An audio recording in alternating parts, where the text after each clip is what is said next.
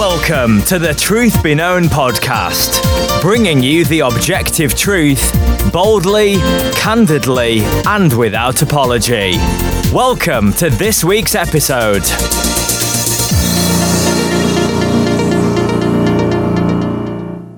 Welcome back to another episode of the Truth Be Known podcast. I'm Nathaniel Jolly. And I'm Eki Tepsipornchai.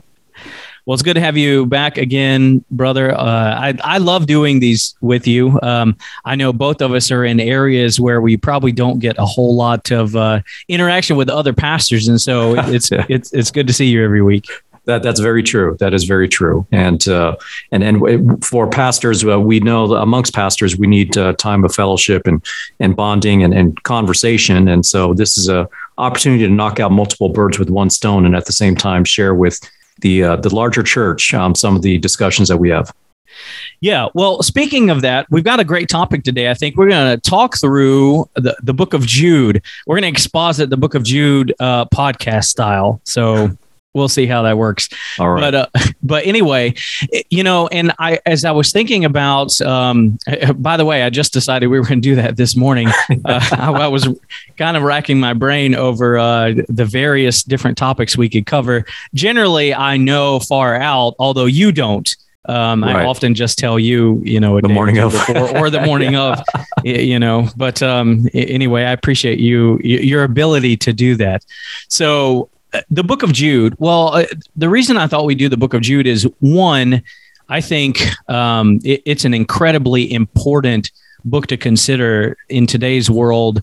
Um, and it gets overlooked, right? I mean, it's just one page in, in your Bible for the, you know, unless you have a teeny tiny one. It's a very short epistle, but it's a very powerful epistle. And then I thought the other thing is, you know, something we often hear all the time is how we just need to preach the gospel. We just need the gospel. We just need to talk about the gospel. We just need to preach the gospel.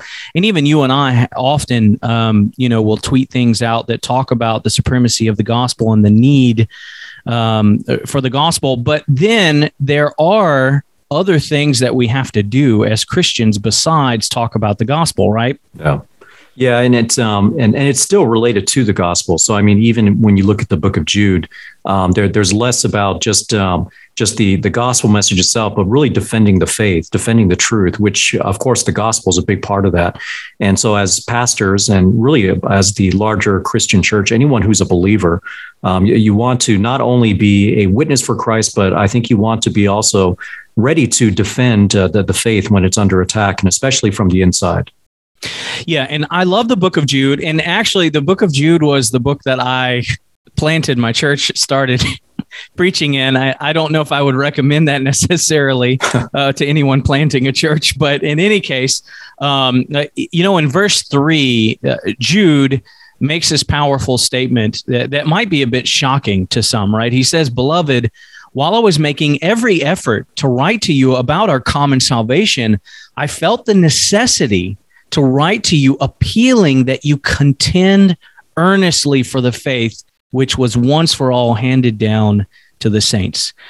That's a powerful statement. Um, and it, and it's an interesting one, because here you have Jude, who sat down presumably to write about the gospel, to write about the Christian faith, their common salvation.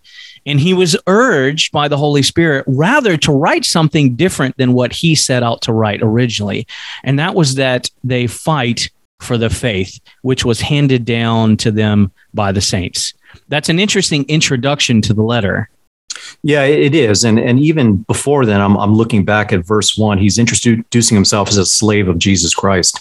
Um, it says bondservant. Most of the translations say bondservant, but that is undoubtedly the word uh, slave. And I, I want to bring that up for this reason, because the apostles and the disciples often refer to themselves in this way.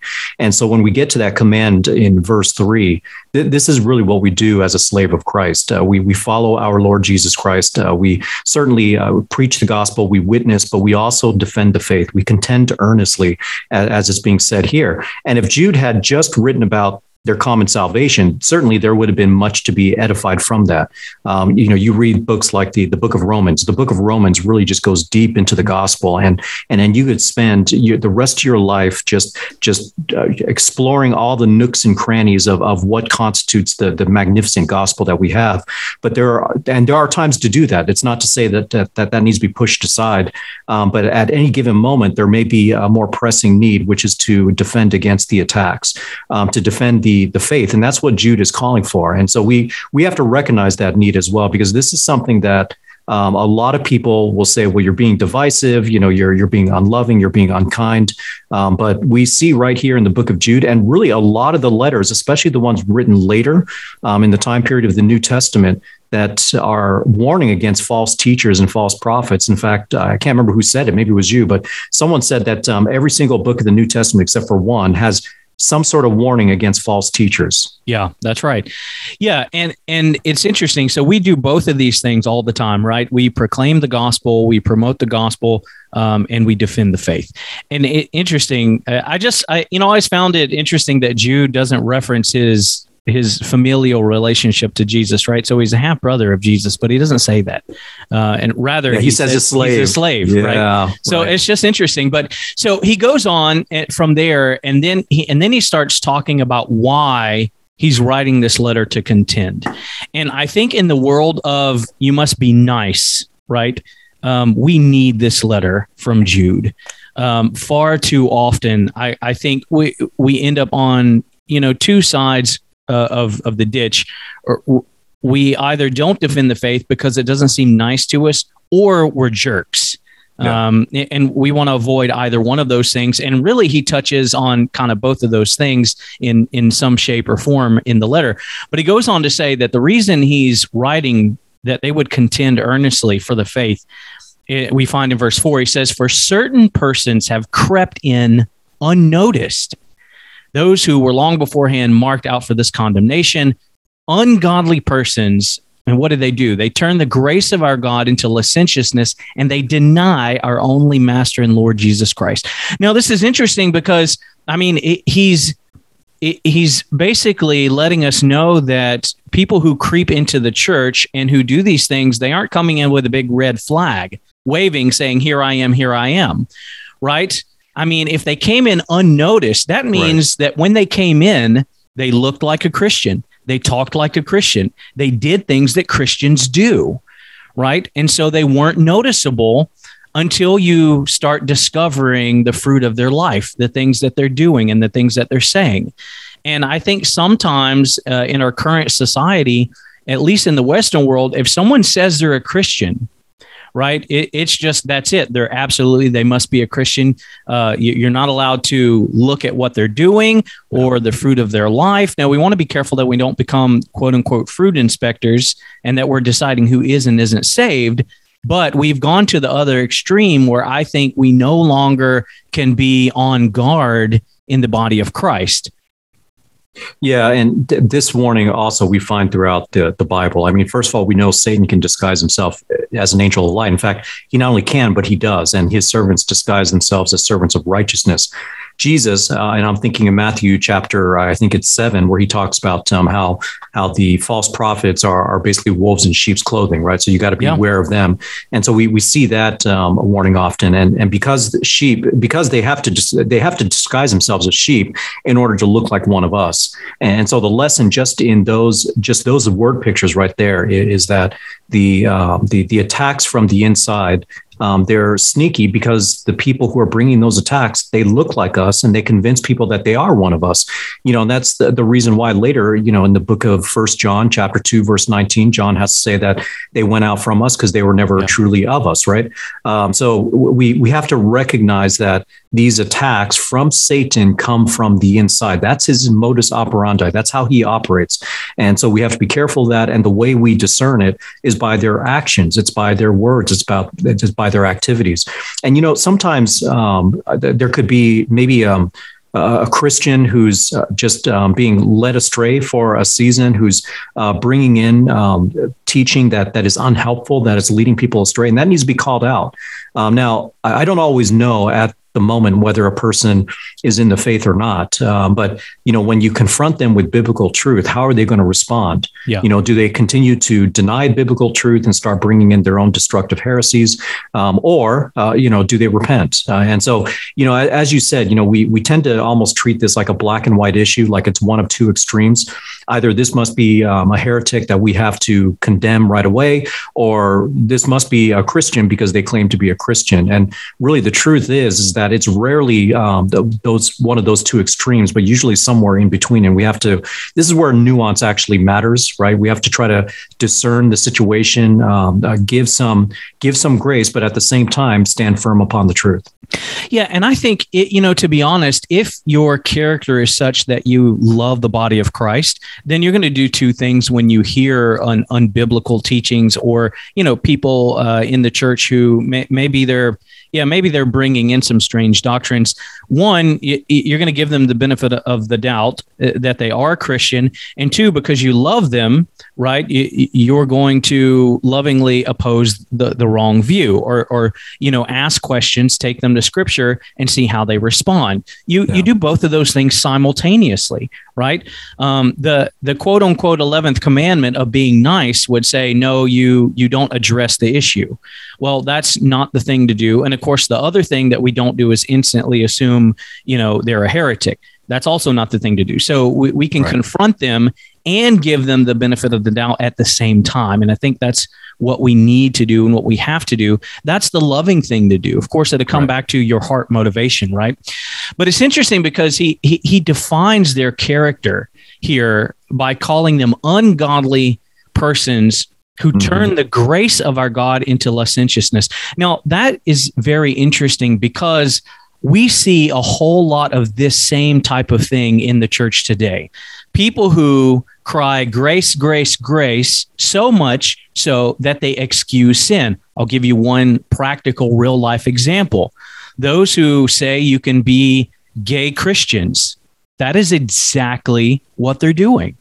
Yeah. They are turning the grace of God into licentiousness. Now, what, what we say licentiousness, what does that mean for folks that might not be familiar with that word? Yeah, licentiousness. I mean, this is um, this is uh, a lot of having to do with immorality, right? It's uh, your, it's uh, it's activity that uh, that dishonors God. Um, it's sensual conduct. It's the kind of thing that.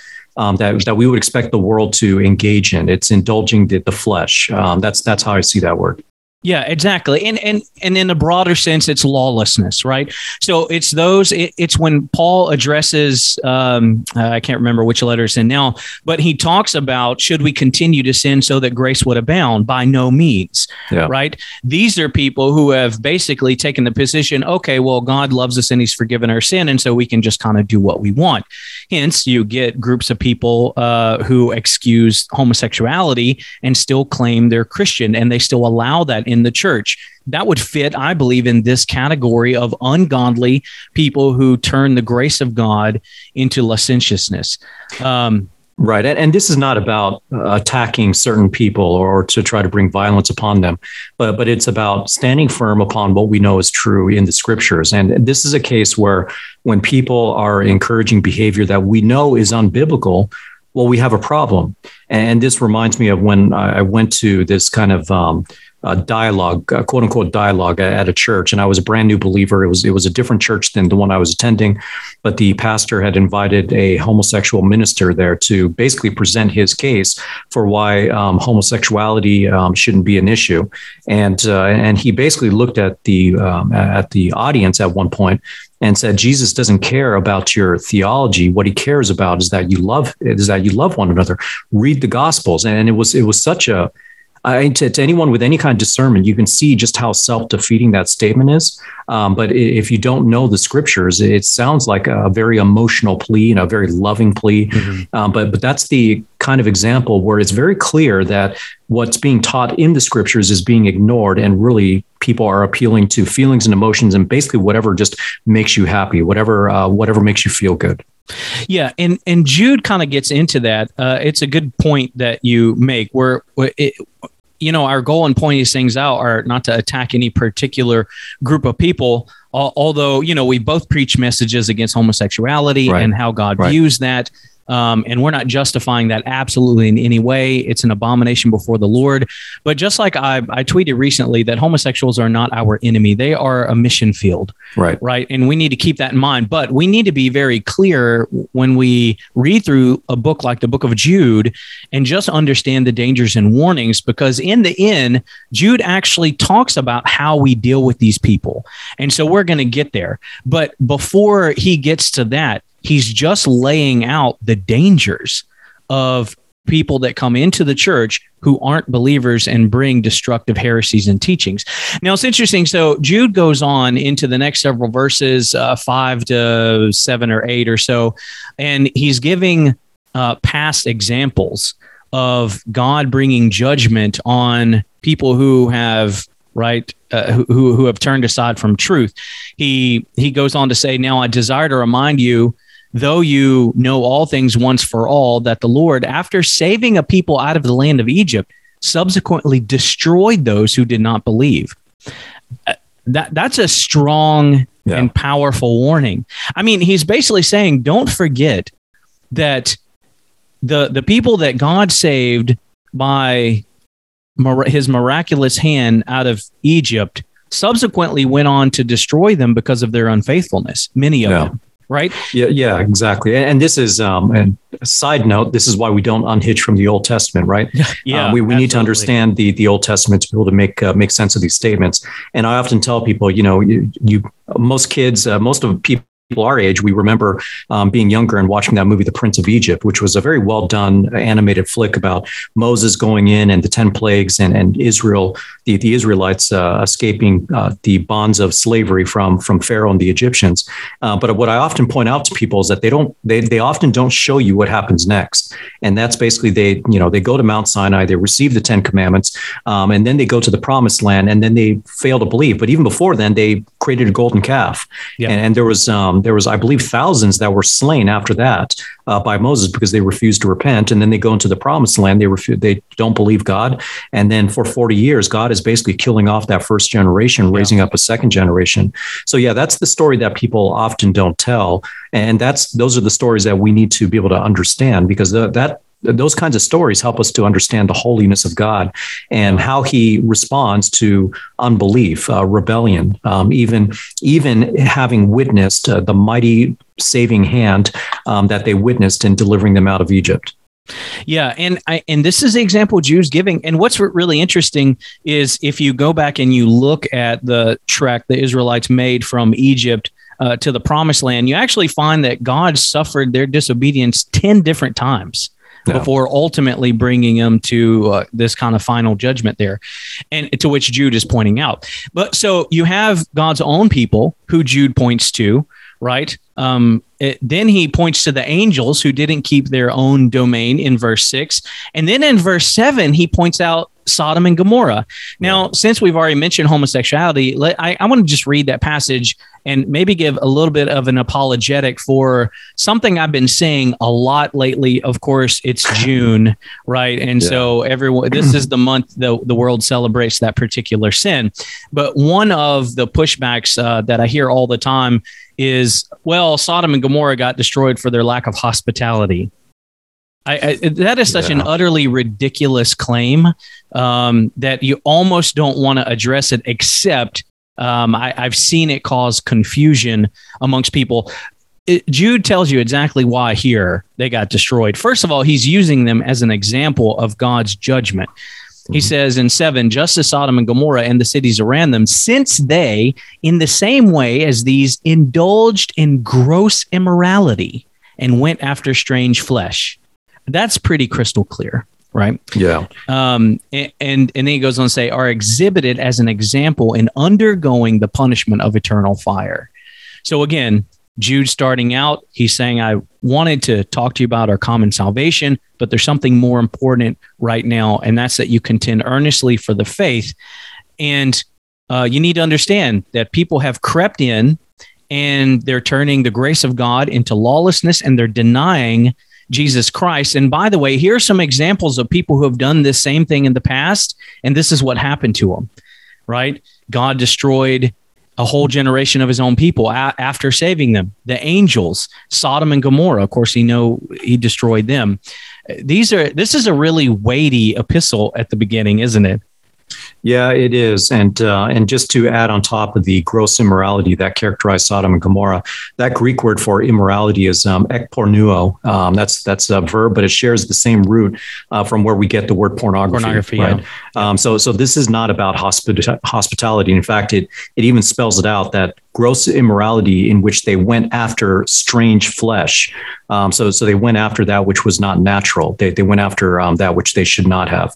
Um, and uh, and of course, we we have passages like Romans that that talks about how um, men and women exchange what was natural for what was unnatural. Uh, you you have other stories in the Old Testament. The the book of Judges um, ends with uh, very similar sins as Sodom and Gomorrah that almost led yeah. uh, Israel into civil war um, before they were rescued from that. And uh, and so yeah, we. We see this over and over again, and, and the confusion, and especially now in Pride Month, the, the confusion that that results. It's not a confusion over what the scriptures actually say. It's a confusion because people are trying to make it something that it is actually not. And inhospitality, sure, inhospitality is um, is is a sin. All right, if you're being inhospitable towards people, um, it's not the kind of sin that you would associate with the um, the the advanced uh, deviancy uh, of a society, right? That um, that has continually continued to rebel against God, and and it's not the kind of sin that you would expect to be associated with with the, the kind of judgment, right? That that yeah. God uh, poured out upon Sodom and Gomorrah, um, and, uh, and that we saw in Israel in the book of Judges and, and elsewhere. So th- this is uh, it is very clear um, it, by turning to strange flesh, by indulging, and this is part of the licentiousness licentiousness being being uh, being talked about. But when we go after these things and try to justify them as being okay with God, well, we are uh, essentially undermining the faith. Yeah.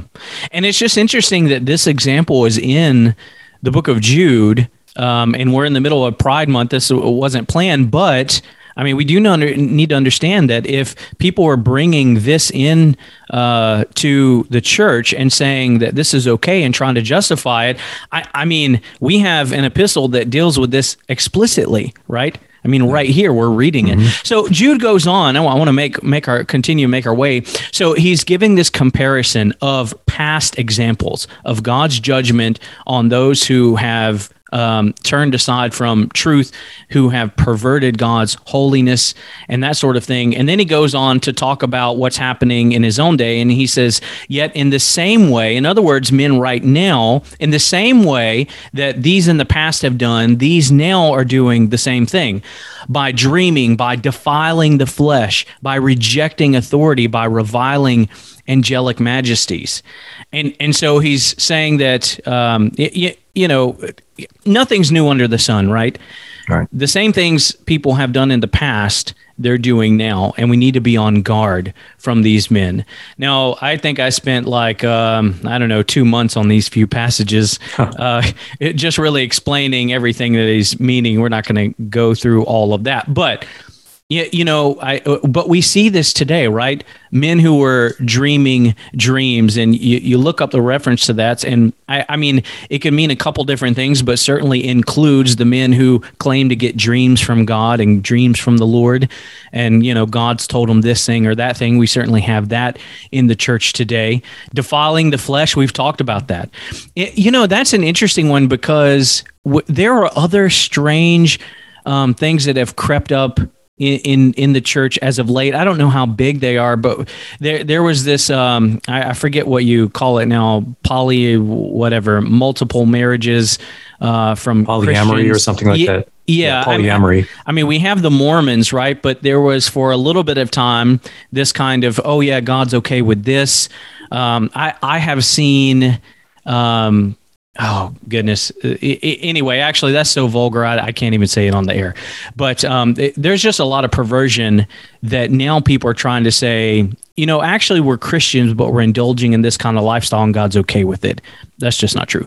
Rejecting authority. Now, that's an interesting one, right? Because there is an inherent authority within the church that is God ordained and appropriate. Yeah. We're we're not talking about the cults where the pastor tells everyone who they can marry and who they can't marry and, you know, all this kind of thing. But there is a an expectation of respect and submission to authority when that authority is itself submitted to the Word of God in the church, right? And we see a lot of reviling of that kind of thing. Um, I mean, mm. for instance, the general body of Christ is told, right, to submit to your elders so yeah. that it may go well with you, for they look after your souls. I paraphrase that, right? Um, and so he's saying that men who have a flat-out rejection of that are also problematic.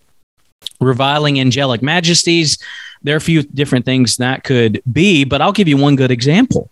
People going around saying that they see uh, angels eating cheeseburgers hanging up in their rafters, and they're just admiring the worship of men. That that's pretty sickening. It's certainly reviling angelic majesties. Um, another one, Bethel Church. Uh, I'm trying to think of her name, Jen Johnson, I think it is, um, who helps with the youth ministry there. I mean, she did a talk some time ago. You can find it all over online where she joked about envisioning the angels that encircled the throne of God, crying, "Holy, holy, holy," how they probably have farting contests around the throne of God. Wow. She said that publicly. Wow. You, you can search it on YouTube. You can watch the whole message. I, th- that is absolutely reviling the holy things of God and uh, angelic majesties. And so we actually do have a lot of this stuff today. I think guys in our circles probably aren't as familiar with that kind of thing, but we do get a lot of things like rejecting authority. We do find a lot of guys, even in the reform camp, who seem to not want to plug in and submit to a local church and, and local elders. And so we need to be careful over that kind of thing. Yeah, spiritual authorities are put into place uh, by God. Um, Jesus Christ uh, in John chapter ten said he is the good shepherd, but he, not only Jesus Christ, but even as Jesus spoke to Peter at the end of the book of John, uh, he asked him three times, uh, Peter, do you love me? And, and each time Peter said yes. And each time Jesus would respond back with tend my sheep, uh, feed feed my my flock.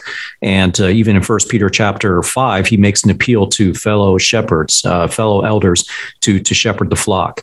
And so that's a responsibility given uh, to certain men um, to oversee the flock.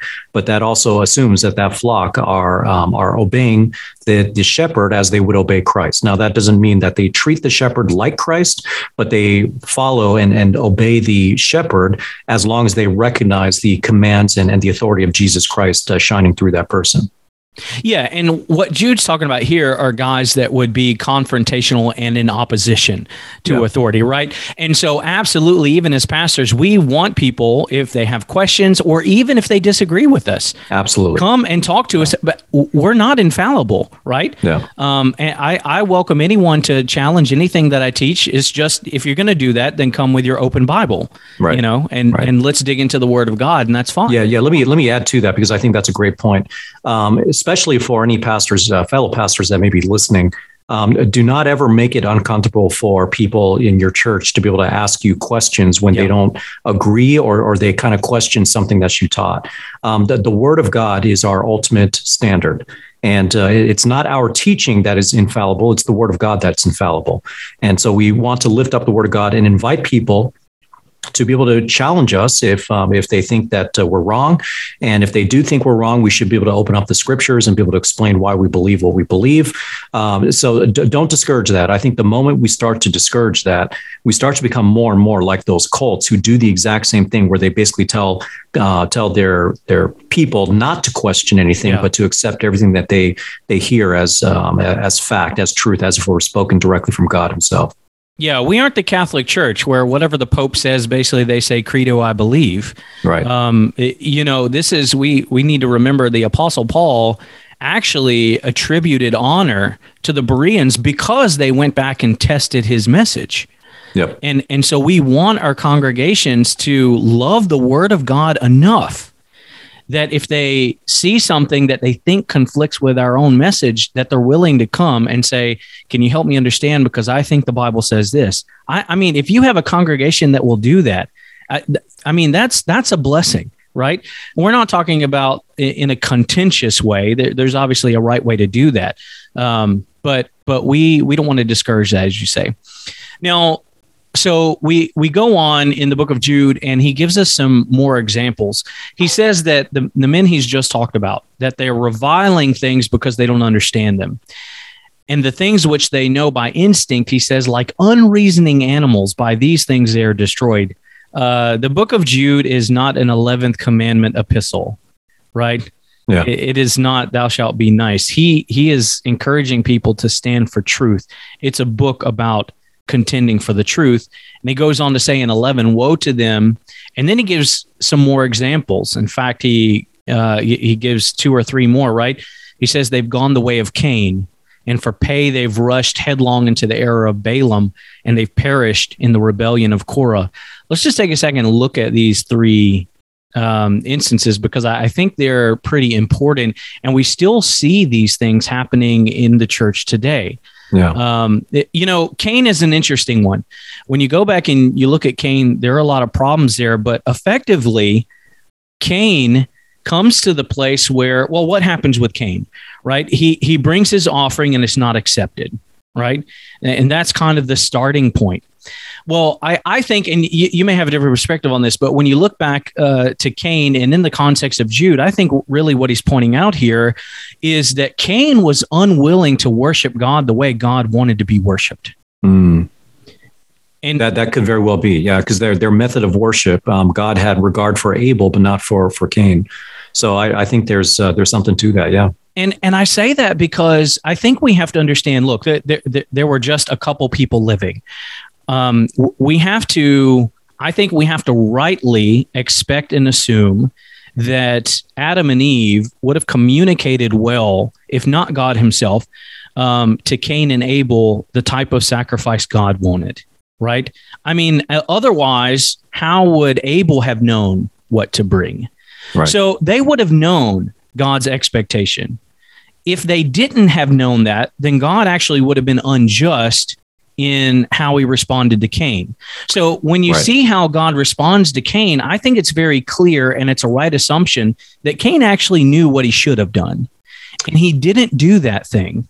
Right. And and it's worth pointing out that, um, you know, when Cain brought that offering that was not uh, that was not regarded by God, God didn't immediately judge him. God gave him an opportunity to repent to that. I mean, he that's when he warned him um, to, to be to be uh, wary that sin is crouching at the door, um, ready to, to pounce upon him. So he had an opportunity to repent. Uh, but instead, he he took that uh, bitterness and and and used that to, uh, to to fuel him towards the sin of murder of his own brother. Yeah, and ultimately that's where it it went. And so the beginning of that was Cain bringing an uh, an offering that was unacceptable to God. Yeah. Cain decided to worship God in a way that God did not want to be worshipped. And I think that's what he's pointing out here. Now, that's a big deal in the church today, right? I mean, you've got people kind of all over who want to worship God the way they want to worship God. Yeah. But right. God says, and he gives us parameters, right, for how he wants to be worshipped. And so, and this is, you know, where where one day maybe we'll do one on the regulative and normative principles of worship. That that'd probably be a good conversation to have. We don't even talk about those things much in the church anymore. Um, we're, we're too busy to, trying to tell guys that they shouldn't have strippers uh, on their platforms on Sunday mornings. Like, uh, what is that?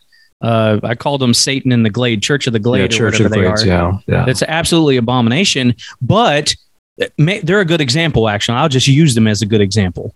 Um, yeah, they, they they have secular music as worship music, and they have all kinds of dance routines that that if you walked in, you would not think that you were in a church. You would think you would watch you're watching the the making of a secular music video or or some sort of secular entertainment concert or something like that. Yeah, and they've had sensual stuff on the stage and just all kind of abominable things. Right, right. They, in my mind, would really fit in this exact same example um, that Jude is pointing to in Cain. But he's not the only one. He goes on to say, and for pay, they have rushed headlong into the error of Balaam. Well, w- oh, tell us a little bit about Balaam. He's not brought up much, and a lot of guys probably aren't overly familiar with the story, but that's an interesting one. So one, he he's pointing out wrong worship. Now he's pointing out something that has to do with money. for pay. What's that about? Yeah, yeah. Balaam was a um, was a prophet, not a prophet of God, but he was a prophet in the Old Testament. Um, in the book of Numbers, he appears, and uh, he is called up by a king to essentially curse Israel. Um, but God takes takes over for him and uh, refuses to allow him to curse Israel. Uh, but we find out later that uh, he he continued and, and persisted and led uh, some of the Israelites in, into into sin, and and he did it really um, for uh, for profit, right? Yeah, yeah. I mean, that's the whole thing. So the king um, sends messengers to Balaam and offer to pay him that's right. to curse the Israelites. Now, this is interesting because at the beginning he says no. And then he tries to find a workaround so that he can do it because he wants money. Three times, if I remember correctly, God denies him the freedom to curse Israel. And three times he goes behind God's word and tries to find out a way because he wants to get paid. And so there's a, a very clear warning here for people who are doing what they're doing in the church for pay. And, you know, we can think of several examples that we know, the the Benny Hinn's, right, of, of our day, and the Kenneth Copeland's of our day. And right. then and we have new another one, Joel Osteen, undoubtedly mm-hmm. fits in this category, right? He refuses to talk about sin. He just gives, you know, ten-minute sermonettes for Christianettes. I heard that somewhere recently, and I liked it. Um, but he does, right? He gives a feel-good message. Um, and they rake in millions and millions and millions of dollars. And here's a warning from Jude, um, because in the end, Balaam is killed because of his wickedness. And you're right. In the end, what happens is he's he's never able to directly curse Israel. So what does he do? He comes up with the scheme of introducing uh, women that the Israelites are not allowed to mix with right. into, and brings in um, marriages that God has per, uh, uh, has forbidden yeah. and sexual immorality. And because of that, um, their choice to indulge in that, God judges them for that. And so, and, and of course he, he's, he's killed, uh, because of that. Pretty heavy warning there. And then the third one is they've perished in the rebellion of Korah. And I think this goes back to earlier where Jude talks about those who reject, reject authority. authority. Right. Yep. Right. Tell us a little bit about Korah. What happened? Yeah. I mean, I, Korah, Korah, um, this uh, was a, a group of folks, uh, an individual, but also other folks who uh, basically rebelled against the authority that was given to Moses um, over the people. And, and I believe they may have even also rebelled against Aaron and Miriam as well. Um, so they just questioned uh, basically the leaders that God had put into place and, and felt that they could do better. And uh, in that rebellion, God is the one that that judged them. Yeah, I mean, he opened the ground and swallowed them up in that. Yeah. Now, what's interesting about Korah is kind of the way he did that and, and the phrases that he uses. In fact, if you go back and you read that instance of Korah, you'll find somewhere in there where he makes the statement. Basically, he says, well, who are you? Has God not gifted all of us? Does God not speak to us too? And that's how he starts off questioning the authority of Moses, right? I mean, we've never heard that in the modern church today, right? Well, you're not the only gifted one in the church. You know, who who made you the pastor? Who made you the elder? Who made you the deacon? Right. You know, uh, why why do you get to teach Sunday school? Uh, you know, we all have God's word. Well, that that that's what Korah used to to begin and question authority. And of course, you know, the problem is that um, it was known that Moses was chosen by God. And, uh, and of course, he rose up. And the end was that God opened up the ground and just swallowed him into the earth. Yeah. I mean, yeah. basically caused an earthquake specifically for them. And they got sucked into the ground, however that worked. Uh, that, that's a pretty... Um, uh, that's a pretty intense warning, right? To use these three examples. Um Yeah, and, and these are uh, these are just three examples. We can come up with uh, so many more. I'm sure Jude could have come up with so many more um, in this letter. I mean, I think of um, the the strange fire incident, right, in the book of Leviticus. Mm. Oh, yeah. Um, yeah. They offered up a fire that was not prescribed by God. And when you look at the end of the book of Exodus, right before Leviticus, I think it's in chapter nine, you you, you see all these things that the Israelites did in constructing the tabernacle. And you see the phrase repeated over and over again. They did it just as it was instructed to um, by the Lord to Moses, just as it was instructed uh, to, to Moses by the Lord. So it was repeated over and over again. Then suddenly you get to that verse and they do something that was not prescribed by, by God. So we have those examples, um, Ananias and, and Sapphira, um, John in, in the letter. In That's one a good New Testament epistles. One. Ananias and Sapphira, that's not Old Testament. Yep, that's right. That's right. And in the New Testament also, John talks about how certain individuals uh, refuse to um, acknowledge his authority. Um, Paul has uh, mentioned that as well. Um, and uh, and even when he talks about the uh, the spiritual gifts at the end of chapter fourteen, he goes on to say that uh, those who um, you, you know those who reject my my teaching here, you are to reject them. Right. So yeah. so um, Paul was very much used to that. Second Corinthians two, very much uh, these super apostles um, who are putting themselves over Paul. Um, so, yeah, we do see this uh, problem all throughout the Bible.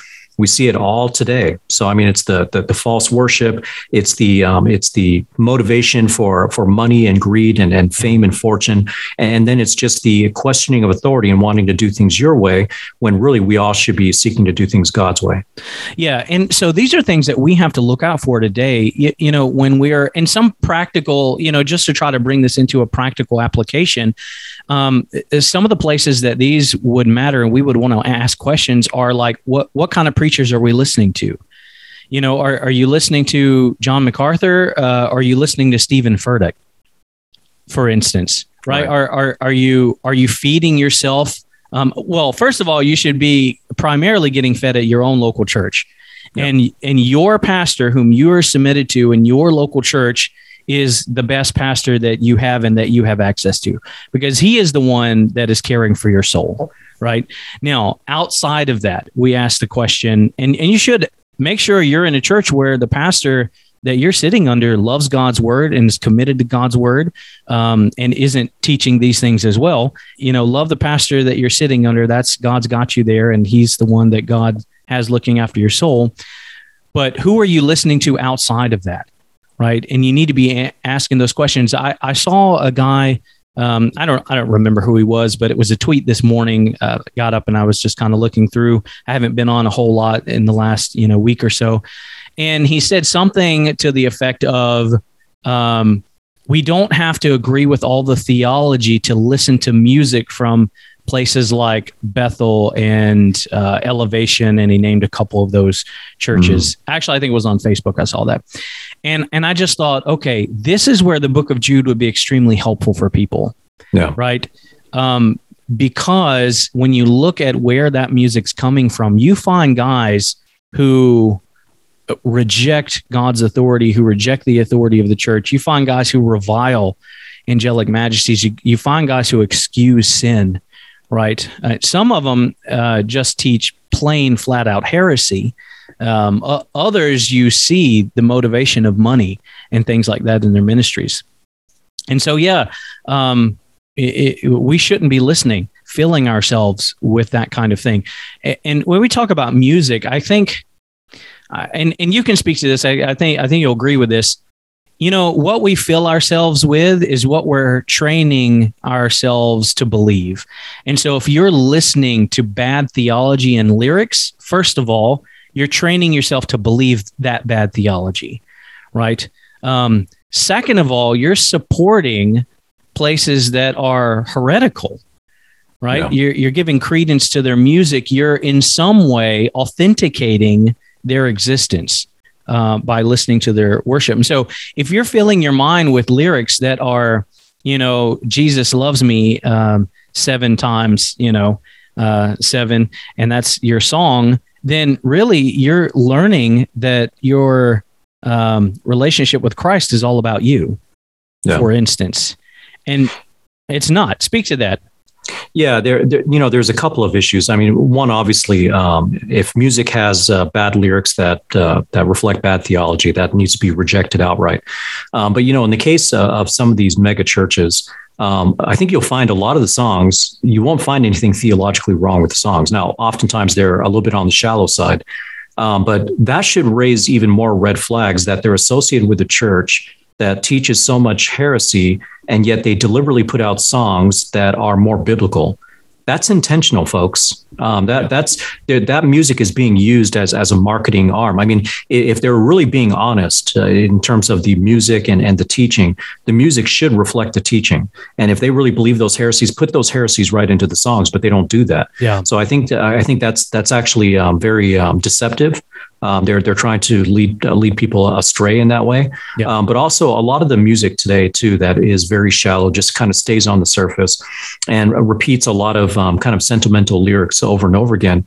What they're doing is that they're appealing to emotion.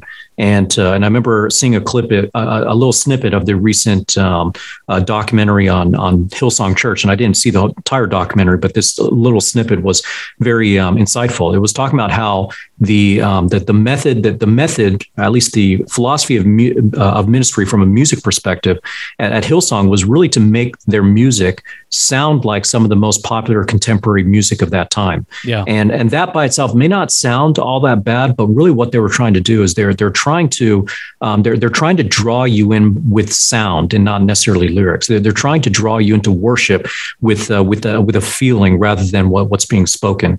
Um, and so th- all of this um, starts to take more attention away from really just the holiness of God, and and sometimes emphasizes too much um, the way we feel and what it is that we want um, and, and desire. But most definitely, I, one of the most common um, you know questions I get back is, oh, okay, well, are we are we going to analyze every single writer of every single hymn now for their theology? And I said, and I often say, well, in this case, this is unique because we're talking about modern day mm-hmm. um, mega churches. If they're that, living, yes, yes. If they, if they're living, they're they're if, drawing people. If they're in. Dead, maybe not. Right, right, yeah. So it, it's a big, it's a, it is a big deal because we're talking about mega churches, large churches that that we certainly wouldn't, uh, we, we would condemn anyone from going to. We wouldn't recommend these churches. We would stand against their teaching, and so then to invite their music, it's almost like um, asking a. a known heretic to come and preach at your at your church, as long as he doesn't preach his heresies. Yeah. Right? That, yeah. That that's a good example. I mean, would you let Joel Osteen preach in, in your church? No, why not? Well, then why listen to the music that he's putting out? Or, you know, Stephen Furtick, Elevation. Right. You wouldn't let Stephen Furtick preach in your church. Um, if you wouldn't do that, then why on earth would you expose yourself to their music? And I think this is why the book of Jude is so critical, because again, you go back to verse four and he says that these people have crept in unnoticed, and this is how they do it, right?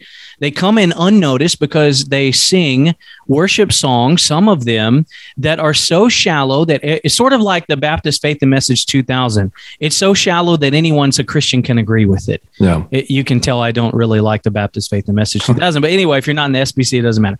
Um, but uh, it, but really, this is how, and this is why we, this is how they come in unnoticed, and this is why we need to be a discerning people. This is why we can't just believe when someone says, "Oh yeah, I'm a Christian pastor," or "I'm a Christian." Christian. That that's great. And I, I'll give them the benefit of the, of the doubt, but I also want to see their life and what they're teaching. Um, and if you can, if you have a worldwide known uh, music band, that's a, a Christian band, and the types of songs that you're putting out are, you know, Jesus loves me, Jesus loves me, Jesus loves me uh, eight hundred times. I, I'm, I, I, I want to know what's going on. Mm-hmm. Uh, because what's happening is this, the repetitive nature of that is just to create an emotional thing. And and then you go and you look at what they teach, and some of them believe in modalism, which is a heresy. Some of them teach that Jesus was only a man. I mean, you you Bill Johnson is all kind of mix of heresy, Apollinarianism, and all kind of other stuff you find there. And you, and then you think, oh, well, you know, what your teenage son or daughter is uh, enjoying is is this music they're, they're copying from the world. And then what happens next? They go look up something on YouTube from Bethel Church.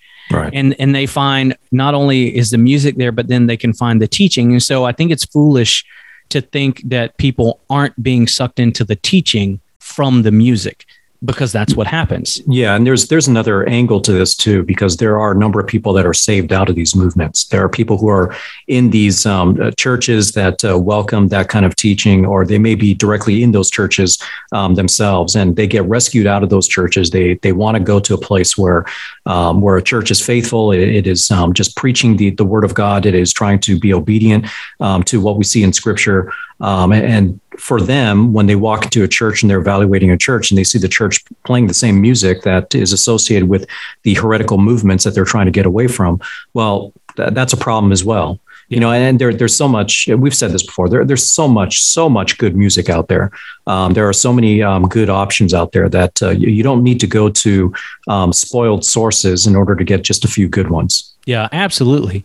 So let's move on a bit. It, it, Jude goes on from giving these examples. So he's given examples twice now, right? All from Scripture, the past examples, God's own people in Egypt, Sodom and Gomorrah, the angels, then goes on to compare people who creep into the church. So we're talking again, right? People who are bringing heresies and false teachers and false teachings in his church, goes on to compare them to Cain and Balaam and Korah. Um, and, and then he goes and he gives five comparisons. This is God's view of false teachers. And I think this, we start to get into the area that's really going to crush this Western idea of niceness, right? We want to be kind, but that is not the same thing as nice. Nice and kind are not the same thing when we look at biblical definitions.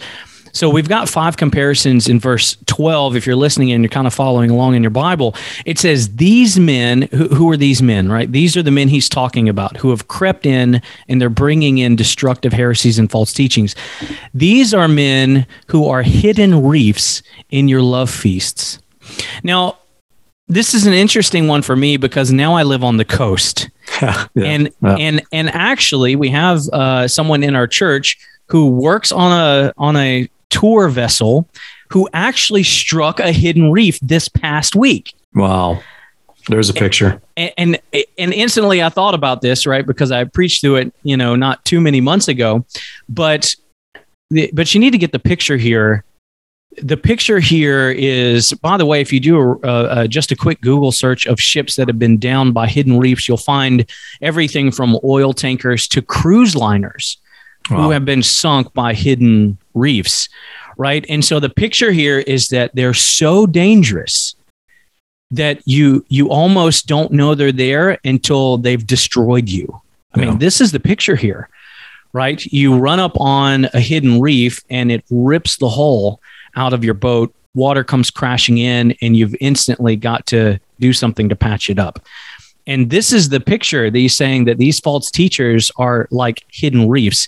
Now, love feasts in the early church were, you know, probably much sort of like our potluck kind of things. Right, Every good Baptist right. church does potlucks, right? Yep. Um, and eventually they stopped, we stopped seeing these in Scripture, and we don't really know why, but I think it's because they've become so corrupt as so much of, of what he mentions here.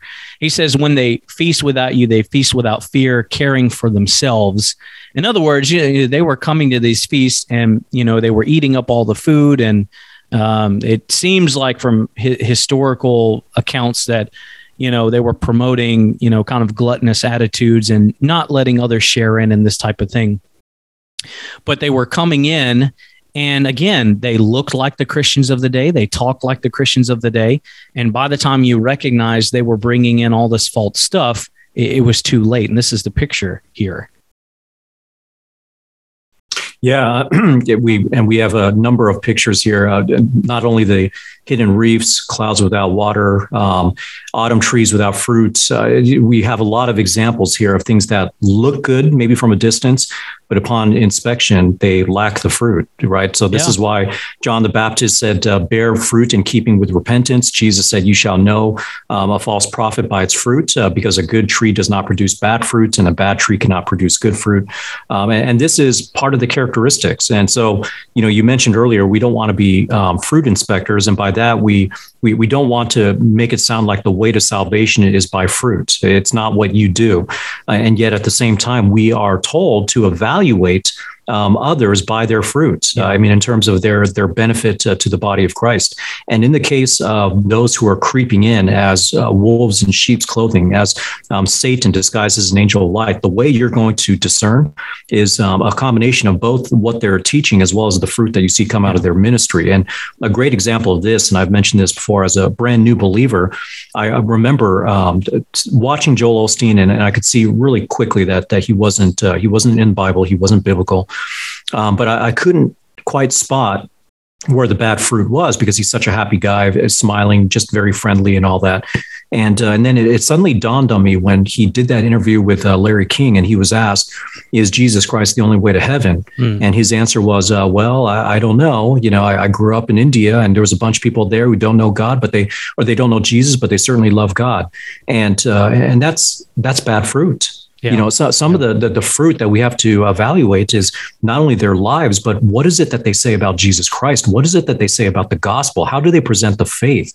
Um, do, do they help people um, understand the only way to salvation, or do they muddy the waters and make uh, our faith sound like every any other faith? Yeah, absolutely. I, and it, you have all these references here, and clouds without water. Well, what what is that? I mean, if you're a farmer, you know. Um, or if you live in California and you experience droughts, you know, I, I mean, you, you, it, it it's the promise of rain that never comes when it's needed. And that's what it's talking about. And and we get this, right? Um, there, there are guys who come into the church and they promise all these great things. They promise to do these great things, um, wh- whatever it is, to serve, to teach. Uh, and, and then there's just no real fruit from it. Right. And they're carried along by winds, autumn trees without fruit, doubly dead. I, I mean, again, just imagine having an orchard filled with trees that year after year don't bear any fruit. Totally worthless. Right. Um, now, the next one is really interesting. Wild waves of the sea casting up their own shame like foam. Okay. I want to talk about this one mostly because it's the summertime and uh, it, lots of you probably like to go out on the beach and splash around in the sea foam. So I really want to tell you what's in sea foam. Sea foam is predominantly created by all of the decaying matter wow. uh, in the ocean. So if, if you look up that, so when you're playing in sea foam, you're, you're playing in like stirred up whale carcass and rotted algae and um, all kind of excrement from the fish and things like that. Sea foam is nasty. It's nasty. You, you um, just became the ultimate Debbie Downer to everyone who wants to go to the beach and enjoy the water. That's okay. That's okay. but, but I mean, you, you know, so if you're, but if you were wondering why it's a big deal um, that he's comparing false teachers to sea foam, right? It's oh. decayed, disgusting, broken down, filthy stuff. And, and it just helps with the imagery because this is what he's saying false teachers are like. Right. They're they're like ocean refuse. Um, it, it's it's pretty gross. Right. Mm-hmm. Um, and, and so that's what he's comparing false teachers to. This isn't a nice comparison. Right. None of these are nice comparisons. Right. And then he goes on to talk about how they're wandering stars. It, it, you know, it, that could be a few different things. I, I kind of think that's probably shooting stars.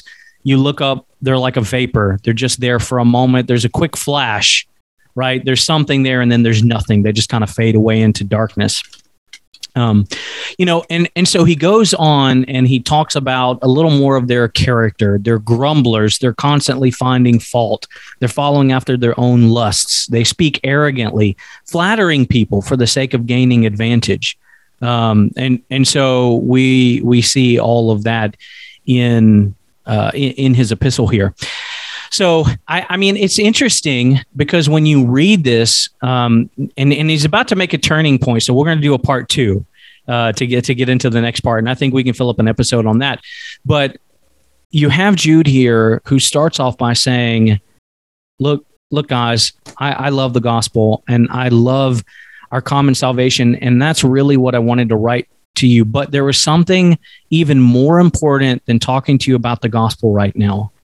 And that is that there are false teachers and they're so prolific in the church that I need to encourage you to be able to recognize them and to fight for the faith, that you contend for the faith earnestly. And what's important is he says that it's the faith which was once for all handed down to the saints.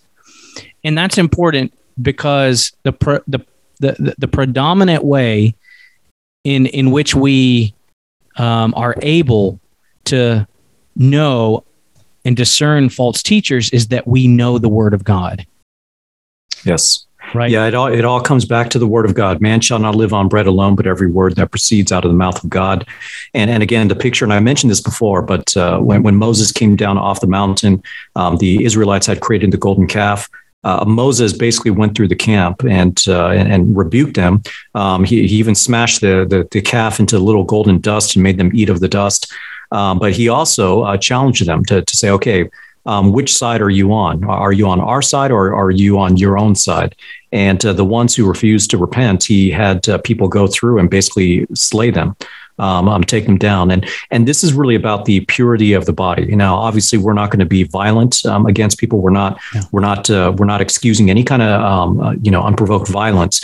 Um, but, but we do have to uh, contend for the faith in the, in the man- manner that we're seeking to preserve the unity and the, and the purity of, of the body of Christ. That doesn't mean any of us are perfect, but that does mean that we recognize that there is a perfect standard and we're all seeking to, to, uh, to attain that standard, follow that standard, and to glorify God through that standard. Amen. Well, thank you for that, Eki. I, I hope this has been helpful. Again, we'll come back and do a part two next week. But remember, we have a command in Scripture to be on guard against those who have crept in unnoticed, who would bring in false teachings, who would lead the church, uh, the sheep of God astray, who come in looking like sheep, wolves in sheep's clothing. We're commanded to be aware and to watch out for them. It's not something that we can turn a blind eye to. And if we love the truth, we'll do that. And if we love one another, then we want to naturally protect one another from false teachings and false doc- false doctrines. So hope that this has been helpful. Come back and join us next week for the second part, where we're going to wrap up um, Jude's change of focus from uh, warning and showing us how to discover false teachings to what now does the believer have to do about it? How do you do, um, what What do you do, rather, when you discover false teachings and false teachers, so you don't want to miss that? So until next time, let the truth be known. The Truth Be Known podcast is a theologically driven, gospel-centered program serving the body of Christ by bringing biblical truth to bear on issues facing the church today. Subscribe to the Truth Be Known podcast by using the podcast app on your Apple or Android device, or listen online at striving for eternity dot org in the podcast section.